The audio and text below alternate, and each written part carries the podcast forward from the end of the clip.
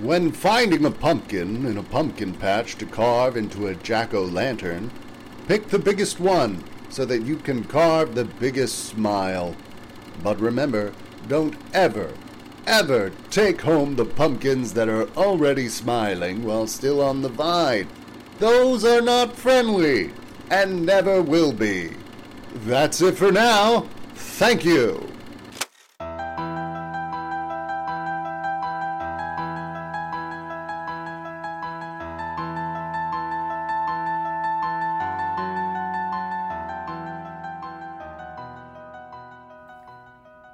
Dr. Olson, DDS, stands on his porch with a plastic pumpkin brimming with treats.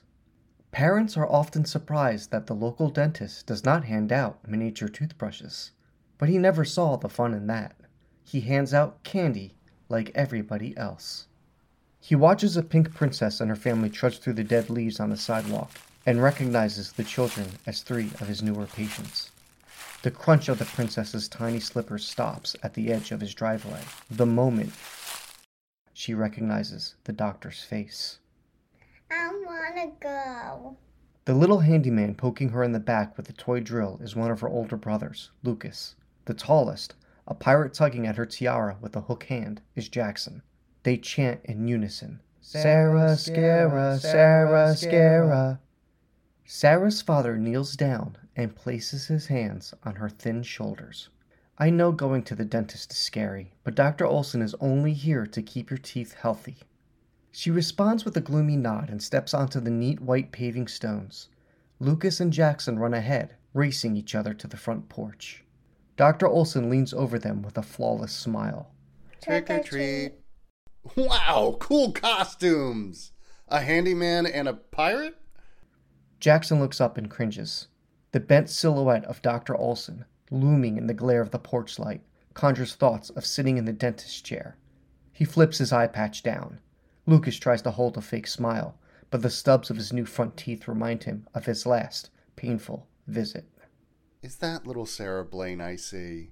Sarah hides behind her brothers, but they have become small and mute, unable to shield her from the memories of the long stabbing needle and shrill, screaming drill.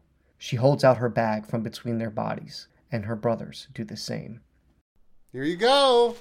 Dr. Olson fills their bags with generous portions of candy. The bright stream of goodies temporarily erases their fears. When the last piece drops, they turn as one and dash down the steps. Kids, their father chides from the edge of the driveway. They reluctantly turn back and drone. Thank, you, Dr. Olson. The children leave, swinging their bags full of caramels, dots, Swedish fish, sour chews, and fist sized jawbreakers. Each candy has been chosen for its superior ability to cling, dissolve enamel, crack teeth, and supercharge cavity causing bacteria. Dr. Olson enjoys Halloween more than anyone. Soon it will be his turn to put on a mask and wave his hook and drill.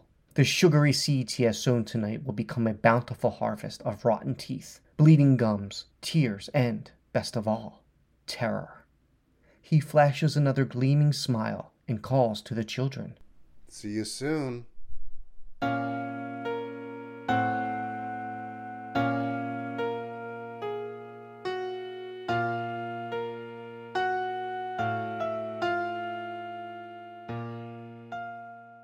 My wife talked in her sleep last night. She spoke so fast that her words sounded like another language. Her body swayed to an invisible rhythm, out of sync with her head, which was turning and pivoting as she cried through rapid cycles of fear and joy.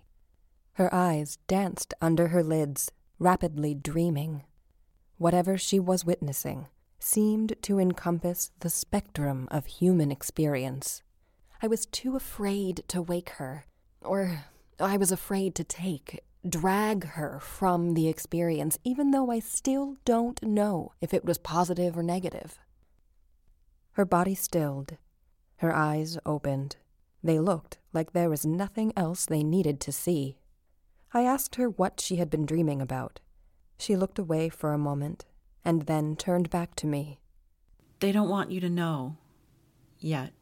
she said, and then closed her eyes and fell soundly asleep. She can't recall the dream or remember her words.